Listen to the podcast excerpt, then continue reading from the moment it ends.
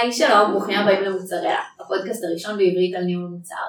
אז אני שירי, והיום נמצאת איתנו נועה גולדמן מחברת Rookout. היי נועה. היי, שלום. מה שלומך? בסדר גמור, מה שלומך? טוב, ונגיד שאנחנו גם נמצאים במשרדי WhiteSource, אז תודה ל WhiteSource על האירוח. ובואי, לפני שאנחנו ככה צוללות לנושא הסופר מעניין שיש לנו היום, נתחיל ב... מי את ואיזשהו רקע קצר כזה עלייך. אחלה, אז אני נועה גולדמן, אני גרה בתל אביב. התחלתי את הקריירה שלי לפני פחות או יותר עשר שנים, בצבא כמפתחת, אחרי זה הייתי גם בכמה חברות באזרחות, גם פיתחתי front-end ו back-end. לפני שנה וחצי פחות או יותר אה, התחלתי לנהל מוצר ב Rookout. אה, התאהבתי במקצוע ומאז אה, זה פחות או יותר מה שאני עושה. והשאר היסטוריה. כן, בדיוק. מדהים. אה, טוב, אז בואי תספרי לנו על Rookout טיפה, חברה מאוד מעניינת שאני כזה עוקבת אחריכם באופן אישי. כן, אנחנו קצת באותו, כן. באותו מגרש. אה, אז Rookout זאת פלטפורמה שמאפשרת אה, לאסוף דאטה מתוך הקוד, בלי הצורך לשנות קוד או להוסיף קוד, כל זה בזמן ריצה, בלי לעצור את האפליקציה. היום ה-use case המרכזי שלנו הוא Live Debugging, לדבג ב production, אנחנו עוזרים אה, למפתחים לדבג את הקוד שלהם בזמן שהוא רץ ב production, להבין מה לא בסדר, אה, אנחנו מקבלים מטריקות מהקוד, שולחים אותו, את אותן מטריקות אה, לכלי observability שונים, וגם יוצרים גרפים בתוך Rookout, on the fly, כל זה בלי לעצור את האפליקציה. מדהים. אז באמת הפרסונה העיקרית שלכם הם מפתחים, נכון? נכון. זה, זה המוצר שלכם הוא מוצר למפתחים. אה, והיום אנחנו מדברים על נושא מאוד מאוד מעניין, אנחנו בעצם מדברים על onboarding. אז לפני שנתחיל לדבר, והיו לנו ככה כמה פרקים על onboarding, היה לנו כזה פרק אה, מאוד מעניין עם, אה, עם הבנק הדיגיטלי הראשון, של אמנון שעשוע, על onboarding שם, ומן הסתם ה onboarding כאן הוא מאוד מאוד מאוד שונה. מאוד שונה. בואי ננסה רגע להגדיר בכלל מה הכוונה ב onboarding, זאת אומרת, מה אנחנו מגדירים כ onboarding? אז בעצם onboarding זה המפגש הראשון או האינטראקציה הראשונה של המשתמשים שלנו בתוך המוצר. Uh, המטרה שלו היא תכלס ללמד את היוזרים איך להשתמש במוצר, מה הייתה הכוונה שלנו שפיתחנו אותו, איך אנחנו רוצים שהיוזרים ישתמשו בו. זאת בעצם ההזדמנות הראשונה של יוזרים אה, לקבל איזשהו רושם ראשוני על המוצר שלנו ותכלס פשוט לגבש עליו איזושהי דעה. כולנו יודעים כמה רושם ראשוני זה חשוב ואנחנו כמנהלי מוצר משתמשים זה הדבר הכי חשוב לנו אה, ואותו תהליך onboarding יכול לקבוע אם היוזרים ממש יחזרו להשתמש במוצר שלנו או לא יחזרו יותר לעולם ולכן זה תהליך כל כך חשוב. אה, זה בגדול onboarding. כן, ובאמת תהליך סופר קריטי, כי זה מה שבסוף קובע, זאת אומרת, כזה מה החוויה הראשונית, אנשים כזה, לא יודעת, רושם ראשוני זה איזה כמה, שלוש, חמש שניות כן, ראשונות, כן. אה, בין בני אדם, אני לא יודעת כמה זה באפליקציות, יכול להיות שאפילו פחות בתכלס, אה, שבו אנחנו בעצם אה, אומרים, אוקיי, מה אני חושב על זה, מה החוויה שזה נותן לי, והאם היה לי חוויה טובה או לא טובה, והאם אני אה, אחזור או לא, שזה באמת שלב מאוד מאוד קריטי בתהליך. ואתם בעצם עשיתם תהליך גדול ב onboarding של, כל של כל המוצר, אז מאיפה זה הגיע? זאת אומרת, איך אני יודעת, או איך אתם ידעתם, שצריך, שמשהו לא עובד ושצריך לשנות משהו? כן, אז אני חושבת שזה יכול להגיע ממקומות שונים. הסיפור שלנו ספציפית, הבנו שצריך אה, לשנות את תהליך ה onboarding שלנו תוך כדי שתי התרחשויות שנפגשו ביחד. ההתרחשות הראשונה הייתה ממש לראות סשנים של יוזרים. אנחנו כמנהלי מוצר אצלנו בצוות פעם בכמה זמן, פעם בשבוע, או שאנחנו מוציאים פיצ'ר חדש, או שאנחנו רוצים לבדוק אם פיצ'ר שקיים כבר באמת צריך אותו, יש בו שימוש, האם משתמשים בו נכון. אנחנו יושבים שעות ורואים סשנים של יוזרים. זה חלק מהתפקיד שלנו, אנחנו קוראים לזה לעשות בינג'. בואו עכשיו יושבים ועושים בינג' על הסשנים, ובאים באמת בראש פתוח, מאוד חשוב להגיע לתהליך הזה בראש פתוח, ולא לחשוב שאתה יודע את הבעיה, ולשבת ולצפות ולהשיג מסקנות. ובאמת אה, באותם, אחד מהפעמים שעשינו את זה, באנו לבדוק בכלל שימוש בפיצ'ר אחר, אה, וקלטנו שיוזרים שנכנסים פעם ראשונה ספציפית לרוקאוט פשוט לא מצליחים להשתמש. הם לא מוצאים את הידיים והרגליים, הם לא מבינים מה צריך לעשות, ואנחנו יושבים שם על הסשנים וכזה צועקים ומתוסכלים, כאילו תלחץ כבר על הדבר הזה. אה, וזיהינו שבאמת אותם יוזרים שפעם ראשונה הגיעו לא מצליחים להשתמש. וזה העלה לנו איזושהי נורה אדומה, איזשהו דגל, ואמרנו אוקיי, סבבה. במקביל גם קיבלנו איזושהי דרישה מהביזנס, מאנשי מכירות, מה-sales engineers, אה, הם באו ואמרו לנו חבר'ה אנחנו עכשיו עוסקים, עושים אה, עסקאות גדולות, אנחנו משלמים, אנחנו רוצים שישלמו לנו לפי כמות יוזרים, באנו עשינו התקנה בחברה גדולה, אנחנו רוצים שאותם לייסנסים ששילמו עבורם כולם ישתמשו במערכת וכל אותם יוזרים יקבלו חוויה טובה. אז היה ברור לנו מה ה business רוצה אה, והיה ברור לנו מה binge גם ש... שמשהו שם לא כזה תקין ובכלל בהקשר של ה business שאתה enterprise ו-B2B כמות יוזרים וכמות לייסנסים זה אחד הדברים החשובים, אז הבנו שזה גם מאוד חשוב. אז קרו שתי הצירים האלה במקביל, ואז אמרנו אוקיי, כנראה שיש פה איזושהי בעיה, אבל אמרנו בואו לא סתם נקפוץ למסקנות, היינו מנהלי מוצר טובים, ואמרנו בואו נהיה data driven, והלכנו לבדוק את המספרים. אז לפני שבאמת לכלכנו את הידיים עם המספרים, קודם כל עצרנו והגדרנו מהי הצלחה בשימוש הראשוני ב Rookout. אז באמת ב Rookout אמרנו זה מוצר שמאפשר אה, למשתמשים שלו לקבל דאטה מתוך האפליקציה בזמן שהיא רצה, אז הצלחה בהגדרה שלנו תהיה יוזר הגיע, הבין מאיזה סביבה הוא רוצה לקבל את הדאטה, הבין איזה קוד הוא רוצה לדבג, הבין שהוא צריך לסמן קטע קוד וראה דאטה. ארבעה צעדים פשוטים, אותם הגדרנו הצלחה, מי שהצליח לראות דאטה הצליח להשתמש פעם ראשונה. אחרי שהגדרנו את ההצלחה, לכלכנו את הידיים והלכנו לראות במספרים כמה הצליחו להשתמש במוצר ב session הראשון, בדקנו בדיוק מי היוזרים הראשונים וכמה מהם הצליחו לה, להשתמש במוצר. גילינו שהמספר היה 27 ואז אמרנו אוקיי, יש פה בעיה, צריך לטפל בזה. אז זה באמת היה כל התרחשות האירועים שהובילה אותנו להגיד אוקיי חבר'ה יש פה בעיה. זה סופר מעניין, אני חושבת שבעיקר הקטע הזה של להגדיר את ההצלחה. כאילו, יש מוצרים שזה מאוד מאוד ברור, וזה מאוד ברור נכון. מה זאת הצלחה, לא יודעת, אני חושבת על e-commerce, אוקיי, מישהו הוסיף מוצר לסל הקניות, ביצע תשלום, הכל טוב, הכל בסדר. ויש מוצרים שהם מאוד מאוד מורכבים, זאת אומרת, כמו באמת המוצר שלכם, מוצר שיש בו יותר מפרסונה אחת אולי, שכל פרסונה הצלחה בשבילה זה איזשהו משהו אחר, וכמה זה באמת חשוב קודם כל להגדיר מי, מי הפרסונה המרכזית שלי, שעוד שנייה נדבר גם על זה, ו- ומהי הצלחה בשבילו, uh, כי זה, זה בסוף מה שמוביל אותם. הרבה פעמים יש כל מיני תחושות או הרגשות, זאת אומרת נגיד, הרבה לקוחות אומרים, תקשיבו, המוצר שלכם סופר מסובך. נכון. אוקיי, מה, מה זה מסובך? אולי זה טוב שהוא מסובך, אולי הוא צריך להיות מסובך, אולי כאילו זה משהו שהוא חשוב ליוזרים שלי, או אולי הוא באמת מסובך ואנשים פשוט לא מצליחים להשתמש, ואז יש לנו בעיה. אה, אז כן, אז ההגדרה של ההצלחה לדעתי זה ממש ממש המפתח כאן. זרקתי באמת את המילה פרסונות או פרסונה ואיך, זאת אומרת איך אני בעצם ניגשת לפרסונה בתוך onboarding או איך, איך אתם עשיתם את זה? אוקיי, okay, אז קודם כל בניהול מוצר בכללי שמוציאים feature חדש שחושבים על איזושהי בעיה אחד הדברים החשובים זה להתפקס ואחד הדברים היותר חשובים זה להתפקס על הפרסונה למי אנחנו עושים את זה מי ה user מי הבן אדם בצד השני.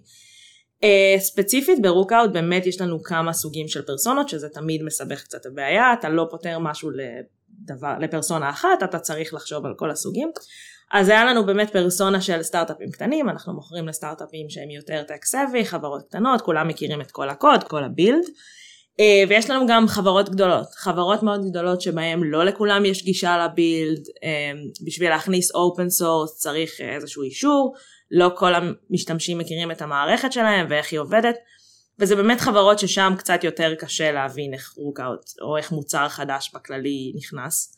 אה, ומה שהחלטנו לעשות זה היה לנו באמת, את שתי הפרסונות והחלטנו פשוט לקחת את הפרסונה שמתאימה כרגע יותר ל business ולכיוון הכללי אה, של רוקאוט כחברה. כמנהלי מוצר אנחנו תמיד צריכים להבין מה חשוב כרגע ולאיזה צד, עם איזה צד אנחנו, לפי איזה צד אנחנו מחליטים להחליט. אה, והלכנו עכשיו על ה business, באמת הייתה את הבקשה של ה business שבאו ואמרו חבר'ה אנחנו רוצים למכור הרבה licenseים, אנחנו רוצים שכל ה licenseים האלה כולם יצליחו להשתמש ברוקאוט ותהיה חוויה טובה. Uh, ובגלל הסיבות האלה החלטנו ללכת על הפרסונה של חברות גדולות, חבר'ה שהם קצת פחות tech savvy, שטיפה צריך לפשט להם את המוצר, uh, וככה החלטנו בעצם. שזה בעצם לא הלקוח האידיאלי שלכם. זה לא שזה לא הלקוח האידיאלי, כולם לקוחות אידיאליים, יש, זה פשוט שיש כמה סוגים. אצלנו תמיד אנחנו נתקלים בשאלה גם ב featureים קצת יותר קטנים, גם ב messaging שלנו, אה, אה, גם בלאן אנחנו הולכים כחברה. אנחנו נתקלים תמיד בשאלה האם עכשיו אנחנו מוכרים את עצמנו לסטארט-אפים קטנים ומתמקדים בחבר'ה שהם tech savvy שהכל כזה הולך מאוד מהר אצלם שהם מבינים הכל שהם מבינים מה זה live debugging שזה משהו תכלס חדש שלא קיים היום כל כך uh, בשוק וצריך ללמד את המשתמשים שלנו מה זה אומר לבין uh, חברות גדולות עסקאות קצת יותר גדולות הרבה יותר licenseים אבל שם צריך כן להתעכב אז זה תמיד שאלה שאנחנו שואלים את עצמנו um, ובחרנו ללכת באמת עם ה business כרגע בשלב הזה של ה onboarding. מעולה.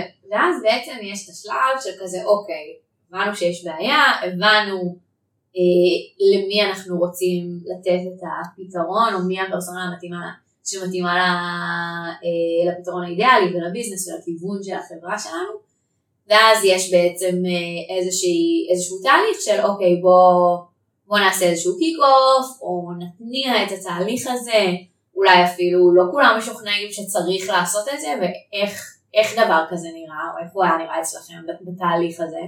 כמו בכל, שוב, כמו בכל פיצ'ר חדש שאנחנו מכניסים כמנהלי מוצר, בטח אם הוא לא חלק מה-roadmap ובטח אם זה משהו שגילית עכשיו on the go שצריך uh, לעצור ולעשות, אז לשכנע את ה-R&D, מנהלי מוצר אחרים, את ה business זה אתגר קשה ממש, זה לא קל בכלל. Um, והחלק השלישי היה להבין איך אנחנו מציגים את זה לצוות ואיך אנחנו רותמים אותם uh, uh, למשימה.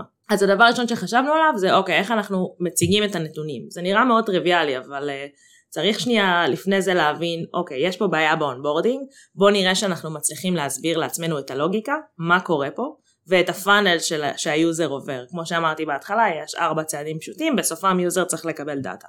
בוא נראה שאנחנו מצליחים להסביר שיש כזה funnel בצורה די פשוטה אחרי שהצלחנו להסביר לעצמנו את הבעיה ושפיקסנו אותה, אמ, אמרנו אוקיי בואו נראה איך אנחנו מציגים את המספרים כמו שצריך. אז צריך לחשוב על משהו שמצד אחד הוא מספיק מפורט כדי שכל הפרסונות בחדר, marketing, sales, המנכ"ל, ה-CTO, R&D, כולם יבינו שיש בעיה, אבל מצד שני גם כולם צריכים שזה יהיה מספיק פשוט כשהם, כדי שהם יבינו, לא כולם בעולם שלנו, כל אחד בא ממקום אחר, אז צריך שוב משהו מספיק מפורט שיבהיר שיש בעיה, וגם משהו מספיק פשוט שלכולם יהיה קל להבין את זה. אז זה הדבר הראשון שחשבנו עליו. ואז הדבר השני שאמרנו, אוקיי, אחרי שהצלחנו ליצור את הצורה להבהיר שיש בעיה, תכלס זה נשמע מצחיק, אבל איך להציג את זה על הגרף? איזה גרף נכון? לבחור את הצבע הנכון, ירוק זה טוב, אדום זה רע. זה נשמע טריוויאלי, אבל זה הדברים הקטנים האלה שאתה, ברגע שאתה שם אותם על שקף, או איך שאתה לא בוחר להציג אותם, כולם ישר מבינים בחדר, לא משנה מי נכנס, שיש בעיה, והכל מאוד מאוד פשוט. אז אה, זה להבין לבחור את הצבע הנכון, והאם אנחנו מראים פאנל או ברים, אחוזים או מספרים, ואיך מסבירים שזה משתנה כל שבוע. אז שוב, להבין איך אנחנו מציגים את זה. אחרי שעברנו את כל השלבים של מה הבעיה, להסביר אותה, איך להציג את זה נכון, היה פה שלב שאני תמיד בוחרת לעשות אותו, שיש לי featureים שהם קצת יותר uh, מעוררים מחלוקות או לא בדיוק תכננו אותם, גם אם זה לוקח לי זמן, אני אוהבת לשבת עם כל האנשים הרלוונטיים בנפרד לפני, גם אם זה ייקח לי עוד כמה שעות, אני מעדיפה לשבת איתם, לשבת עם ה sales בנפרד, לשבת עם marketing בנפרד, לשבת עם ה-R&D בנפרד, עם ה-CTO, פשוט לשבת בחדר, להציג לו או לה את הבעיה, לבד. Uh, לשמוע מה יש להם להגיד, זה גם עוזר לי לרתום אותם לבעיה, לתת להם את ההרגשה שהם חשובים פה, והם באמת חשובים פה, לשמוע מה יש להם להגיד, לבוא בראש פתוח, uh, להקשיב לעוד רעיונות, אז זה גם עוזר לדבר הזה. Um, וזה גם עוזר לי להיות מוכנה שאני מגיעה לפגישה עם כולם. בסוף יש פה פגישה עם איקס אנשים ויש איקס כפול שתיים דעות או יותר ואתה צריך להכיר את הלוח משחק הזה ואתה צריך להבין מה כל אחד חושב וכמנהל מוצר אתה גם צריך למשוך את האש אליך, לדאוג שהרוחות יירגעו אם הן לפעמים אה, קצת אה, סוערות ו... ושאתה יודע איך כל אחד נכנס לחדר ושאתה יודע גם מה הדעות שלו ומה הוא הולך להגיד, הרבה יותר קל לנהל את הסיטואציה. אז היה שלב של לשבת עם כל אחד בנפרד, להציג, אה, והשלב השלישי זה שהצגנו פשוט הכל לכולם ביחד שוב, בחדר אחד, אה, ולשמחתי בגלל שעשינו את השלבים לפני זה והכנו, אז אה, כולם מיד הבינו, זאת אומרת הצוות מיד הבין שגם אם מחר אנחנו סוגרים עסקה גדולה וסגרנו 50 יוזרים, אבל מתוכם רק חמישה יצליחו להשתמש, אז וואלה אנחנו לא נעשה אפסל, או אנחנו לא נמכור מחדש, או לא נצליח, אז למזלי כולם מהר מאוד הבינו את הבעיה והיה קל לגייס אותם אה, ולהגיד all hands on deck ויאללה בוא נתחיל לעבוד על זה. כן נראה לי שהחלק הזה שבאמת כזה to socialize it או כן. לשבת עם כל צד כזה סוג של אה, לעשות לעצמך לובי, זאת אומרת אפילו אם את יודעת שיש מישהו שאולי ישבת איתו והוא לא היה סופר און בורד, אבל לפחות כל שאר האנשים הם, הם מבינים את הבעיה, הרבה יותר קל כאילו לגשת לתהליך, גם עצם המילים שתבחרי בשיחה עם כולם יתאימו באמת לאיך שכל אחד כאילו קצת כזה לשבור את ההתנגדויות הקטנות, זה מאוד מאוד עוזר לנו להבין גם מה צריך להיות הפלואו בפגישה עם כולם, וזה באמת כזה, נראה לי כל מנהל מוצר שהוא קצת יש לו כאילו את, ה, את הניסיון הזה של הוא בא פעם לפגישה, הפיל איזה נכון. פצצה, וכאילו אנשים כזה היו לא זה, וכאילו יצא, יצא מאוד סוער מהחדר ולא זה, באיזשהו שלב אתה מבין שבאמת, שכמו שאמרת, כאילו הזמן הזה שאנחנו מקדישים, והוא כביכול כזה, מה בזבוז זמן, עכשיו אני אשב חצי שעה עם כל אחד, או שעה עם כל אחד, ואז עוד שעה עם כולם, זה ייקח לי, לא יודעת, שלושה ימים במקום uh, חצי יום, uh, יש כאן דווקא value מאוד מאוד גדול, כי אחרי זה כאילו, אם, אם את לא תצאי בפגישה עם מה שרצית, אז כאילו, אז לא עשינו כאן שום דבר.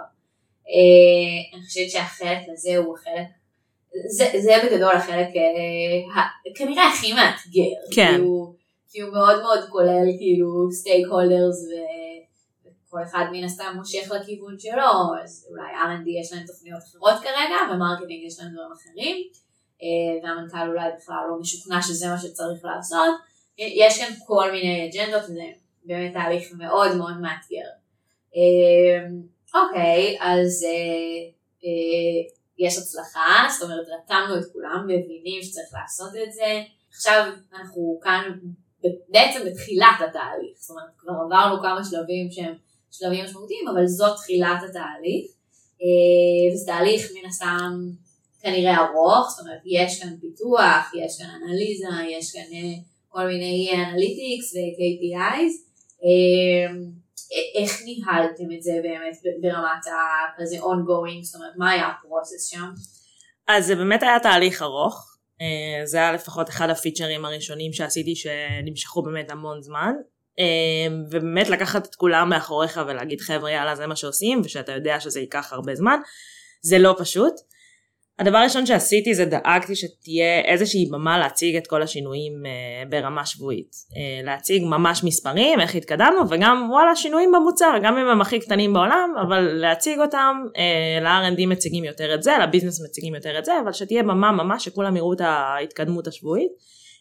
וממש שמדברים על זה, אז לעשות, זה משחק מאוד נפוץ של מנהלי מוצר, לעשות זום אין וזום אאוט. זאת אומרת, אתה עושה zoom out שנייה, אתה מסביר להם למה אנחנו עושים את התהליך הזה, מה זה onboarding, מה היו המספרים אז, אה, מה המספרים עכשיו, ואז אתה עושה zoom in על איזשהו צעד שכרגע הוא בעייתי ועליו כרגע אנחנו עובדים. זיהינו שהצעד השני ב funnel ספציפית שלנו הוא בעייתי, אז עכשיו עושים עליו zoom in ובואו נבין שנייה מה השינויים הקטנים שעשינו השבוע ובואו תראו כמה זה עזר למספרים, או כמה זה לא הצליח, אבל לפחות שכולם יבינו, כולם יהיו ב loop, כולם יראו הנה אנחנו עובדים על זה, אנחנו מודדים את זה כל שבוע, הנה השינויים שאתם עשיתם, תראו איך זה עזר, אמ, וממש שתהיה במה באמת להציג את זה לפרסונות השונות. אה, דבר שני שעשינו בתהליך הזה זה לדאוג שאנחנו מפצלים את המשימות ל-MVP קטנים. זה גם משהו שהוא כאילו מאוד טריוויאלי למנהלי מוצר, אמ, אבל כשאתה נכנס לאיזשהו תהליך שהוא onboarding אתה צריך אה, להכניס את השינויים בקטנה, קודם כל כדי שתהיה לך הזדמנות למדוד את זה מאוד מהר ולהבין אם אתה בכלל בכיוון. כי הרבה פעמים אתה חושב שאתה בכיוון, עשית איזה משהו, עבדת עליו uh, כמה שבועות, ורק אז אתה מגלה שוואו וואו, אני בכלל לא שם, כאילו, ובואו נעצור ונתחיל מחדש. אז במקום לחכות את כל השבועות האלה, לעשות דברים קטנים, לבדוק מהר שהם עובדים, זה גם נותן לנו את ההזדמנות למדוד אותם בזמן, וזה גם נותן למפתחים ולביזנס איזושהי תחושה של התקדמות. הנה עשינו, הנה שינינו את זה, הנה ככה זה השפיע על המספרים. אה, וגם להסביר לצוות כל הזמן למה אנחנו עושים את זה ומה כבר עשינו כדי לעזור למטרה. אה, אז כשאני עושה את כל הדברים האלה אני מכניסה שינויים קטנים ואני מציגה לכולם כל הזמן אז זה גם נותן לכולם את ההרגשה שכולם חלק ושומעים את הרעיונות שלהם ומקשיבים להם אה, וזה יוצר הרגשה שכולנו פה ביחד ועושים את התהליך הזה ביחד וכולנו על זה וזה מה שעזר בתהליך ארוך לתחזק את ה... בדיוק, כי זה יכול להיות גם מאוד מאוד מתיש. מתסכל, כן. לפעמים אני עושה שינוי והוא לא כל כך עובד, או אני עושה זה ואני לא רואה את הvalue, או פתאום אני נכנס עכשיו לפיתוח של אה, לא יודעת כמה שבועות, ותוך כדי כאילו מאוד מאוד קשה לי לראות מה ה-value של זה, אה, מה ההצלחה של זה ואת ההתקדמות. ואני חושבת שגם אצלנו זה מאוד מאוד נפוץ. זאת אומרת, אנחנו תמיד עושים כזה, טוב, סוף פיצ'ר, אנחנו עושים כזה מסיבה והרמת כוסית וזה, אבל הרבה פעמים גם תוך כדי פיצ'רים שהם מאוד מאוד גדולים, צריך כאילו לשים את הזה, בעיקר באמת בשביל גם בשביל המפתחים, אבל גם בשביל מי שבסוף אה, מסתכל על זה מלמעלה, אומר, רגע, יש כאן אנשים שעובדים המון המון זמן, מה הם עושים? כאילו, מה הvalue של זה? אני חושבת שזה ממש ממש חשוב, ואם אנחנו כבר מדברים על, ה, על ההצלחות האלה, אז היו לכם איזה שהם KPIs או מדדים של מה מבחינתכם אה, נחשבת הצלחה? אה, כן, ברור. אז כמו כל אה, מנהל מוצר טוב, עבדנו עם KPIs. אה, לפני שבכלל הגדרנו, זאת אומרת הגדרנו את ה-KPIs, הגדרנו מהי הצלחה, כמו שדיברנו בהתחלה, ה user נכנס בפעם הראשונה והוא צריך לראות דאטה בסוף. אז זה היה ההצלחה, וכדי להדביק לזה מספר, קודם כל בדקנו בדיוק כשהתחלנו את התהליך, מה היו אחוזי ההצלחה. לקחנו את כל היוזרים הראשונים בפרסונה הספציפית שעליה דיברנו וראינו כמה מהם הצליחו אה, לראות דאטה, כמה מהם עמדו אה, ב-KPI. ראינו שזה באמת 27%, אז אחרי שהגדרנו מהי הצלחה והגדרנו מה בדיוק אחוזים של יוזרים שמצליחים אה, בשימוש הראשון, הבנו שאוקיי, ה-KPI שלנו הוא להעלות את הרמה של ההצלחה מ-27% ל-70% יוזרים שמצליחים בפעם הראשונה אה, להשתמש ב Rookout. זה שזה יעד מאוד מאוד שאפתני, ואני מניחה ששוב, זה מאוד מאוד קשה להבין כן כאילו מתי לעצור. זאת אומרת, מתי, כי תמיד יש עוד מה לעשות, כן. ותמיד אתה כאילו, אוקיי, רגע, אבל ה user הזה ספציפית נתקל כאן, ויכולנו לעזור לו כאן, כאילו בעיקר אם אתם כזה מסתכלים על הקלטות, ואתם כזה, רגע, אבל אפשר לעשות כן, כן, גם כן. את זה, כאילו, אפשר לעשות גם את זה, אפשר לעשות גם את זה. זה כאילו תהליך שיכול גם תכלס לא להיגמר לעולם, זאת אומרת תמיד יש עוד כזה מה למקסם, אני חושבת שהרבה פעמים כאילו אנחנו מגיעים לאיזשהו כזה, זאת אומרת כבר הגענו לאיזשהו מקסימום אבל עדיין יש את הרצון הזה כזה, לא, אנחנו נמשיך לעבוד על זה. אמ, איך, איך ידעתם מתי להפסיק? זאת אומרת, היה לכם איזשהו time frame מוגדר, או שרק לפי ה-KPI, כאילו, איך באמת זה נראה? אז זה היה שילוב. בגסות ידענו שיש לנו חודשיים שלושה להתעסק בזה, בערך רבעון, שוב אנחנו סטארט-אפ יחסית קטן, כל הזמן באים דברים, ידענו שמחר יבוא לקוח גדול וכל המשאבי R&D ילכו לשם, ומחר אה, נרצה להציג באיזה כנס ויהיה feature חדש, ה marketing יגידו חייבים לעשות עכשיו עכשיו, אז נלך, ניקח את המשאבים לשם. אה, אז ידענו שיש לנו בערך חודשיים שלושה וידענו מה ה-KPI ובגלל כל הסיבות האלה גם התאמצנו להכניס שינויים קטנים ומהירים ולבדוק את המספרים כל שבוע. אה, והיה לי ברור כמנהלת מוצר שגם אם אני אשמח לאג'נדה שלי ועכשיו בוא נעבוד על זה שנתיים ונעלה את ה-KPI ל-100% הצלחה, יש פה אה, עוד אנשים שמושכים לכיוון שלהם ואנחנו צריכים בסוף לדאוג לכיוון הנכון למוצר ולחברה. אה, וידעתי שאני אצטרך מתישהו להיות מה שנקרא השוטרת או הגננת ולהגיד כזה אוקיי סטופ עבדנו הגענו מספיק קרוב בוא, בוא נעצור אז פשוט היה לנו שילוב של טיים פריים ו-KPI והשתדלנו מאוד uh, לעמוד ב-KPI הזה בזמן הנתון. כן. והצלחתם. הצלחנו כן. אה, כאילו לא, לא אמרנו את הסוף של הסיפור. הצלחנו. הגעתם ל-70 אחוז כן. והיום... היינו צריכים לקרוא לה סיפור הצלחה. כן. כן. איך הצלחתי לעלות מזה ל-70 אחוז הצלחה. אוקיי, אז באמת כזה דיברנו על כל מיני אתגרים או תהליכים שצצו לאורך הדרך. יש עוד איזה אתגרים שיצא לך להתקל בהם במהלך התהליך? Uh, כן, בטח. Uh, כמו כל דבר שמנהל מוצר עושה, זה לא פשוט ותמיד יש אתגרים. Uh, הדבר, אני חושבת, אחד הדברים הכי קשים שהיו לי uh, זה ש... את יודעת, ראינו את הסשנים, אתה מקבל איזושהי, אתה מתחיל לגבש איזושהי דעה על, אה ah, כן זאת הבעיה, זאת בדיוק הבעיה, אני יודעת מה אני צריכה לעשות כדי לפתור אותה, ואני אבוא לצוות ואני אציע את זה וכולם כזה ימחאו לי כפיים ונעשה את זה וזה יצליח, ואז אתה מגלה שאתה טועה, אה, ואתה צריך כל הזמן להזכיר לעצמך לפקפק ממה שאתה חושב. זאת אומרת, אני רואה סשנים, אני חושבת שאני יודעת את הבעיה, אבל אסור לי להתאהב ברעיונות של עצמי, אסור לי להגיד כן אני צודקת 100% לא אני צריכה לבוא בראש פתוח ואני צריכה כל הזמן לפקפק במה שאני חושבת ואני צריכה להוכיח לעצמי שמה שאני חושבת הוא נכון. uh, ולעשות את זה בתהליך שהוא יחסית ארוך זאת אומרת זה לא עניין של פיצ'ר של יומיים יש פה מין מסע שאתה לוקח את כל הצוות אחריך. uh, אז זה לא פשוט.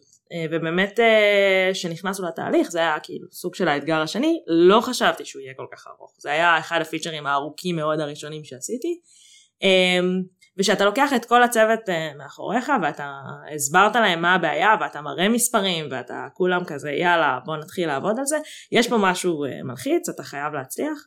וצריך כל הזמן לשמור אותם engaged, כל הזמן לשמור להם את המוטיבציה, לדאוג שה-R&D וה business כל הזמן מבינים מה אנחנו עושים ועדיין איתי בתהליך, ולדאוג שהם לא יתייאשו, וזה היה אתגר אה, מאוד מאוד קשוח. וואו, מעניין, מעניין מאוד. אז באמת, אה, זה לשמור אותם engaged לאורך התהליך, שבסוף התהליך הוא ארוך, ארוך ו- כן. כן, וסיזיפי אפילו. אה, אז ממש ממש מרתק, אני חושבת שלי באמת יש כמה דברים אה, ללמוד מכאן, אנחנו בדיוק עכשיו עושים באמת תהליך שהוא סוג של onboarding, זאת אומרת אה, באמת מהרגע שמגיע user עד הרגע של חוויית ההצלחה הראשונה שלו, אה, ויש שם המון המון אתגרים, אז אני אשמח ככה, אנחנו לקראת סיום, ואני אשמח לאיזשהו טיפ שלך למנהלי מוצר. אני חושבת שהדבר הכי חשוב שנכנסים לתהליך כזה זה קצת כמו שאמרתי על האתגרים, לא להתאהב ברעיונות של עצמך, זה מאוד מאוד מאוד קל לחשוב שאתה יודע מה הפתרון, לא, הפתרון לא תמיד אצלך בראש, תמיד לפקפק ממה שאתה חושב, תמיד להיות בראש פתוח ובאמת לשמוע רעיונות של אחרים. אצלנו בתהליך גם בגלל שהפרסונה שלנו היא מפתחים, ואנחנו עובדים עם מפתחים, זאת אומרת יש לנו מפתחים בצוות, אז הרבה מאוד מהרעיונות אה, שהגיעו והצליחו היו מהם. ואם הייתי מתעקשת על מה שנראה לי נכון, אז לא היינו מצליחים בסוף. אז, אז קודם כל, לפקפק בעצמך כל הזמן, ולבוא עם ראש פתוח, והדבר השני זה באמת לדאוג לעשות כל מה שאפשר כדי לשמור על הצוות אינגייג'. בסוף, אנחנו מנהלי מוצר, אנחנו תלויים בכל שאר הפרסונות, אנחנו צריכים uh, לרתום אותם אלינו, ואם הם לא יהיו איתנו, ואם כל הזמן זה יהיה מריבות וחיכוכים, אנחנו לא נגיע לשום מקום, אנחנו צריכים לעבוד ביחד, אז לעשות כל מה שאפשר כדי לדאוג שכל הצוות מבין מה קורה, מבין את המוטיבציה, וגם מרגיש חלק מהתהליך לגמרי, לא רק פה כדי uh, לכתוב שורת קוד, או לפרסם איפשהו וללכת. כן, ממש מעניין שכאילו שני הטיפים שנתת הם באמת קשורים לצוות, זאת אומרת לאיך אני מקבל עוד value מהצוות ואיך אני משאיר את הצוות איתי ואינגייג' וזה, שזה באמת אני חושבת אה, אחד האתגרים הכי גדולים שלנו אה, כמנהלי ומנהלות מוצר. נועה, ממש תודה. תודה לך. אה, אז אם אתם רוצים לשמוע עוד פרקים של מוצרלה, לשאול את נועה כל מיני שאלות, אז אנחנו ניתן גם לינק כאן למטה. תודה שהייתם איתנו ונתראה בפרק הבא. ביי ביי.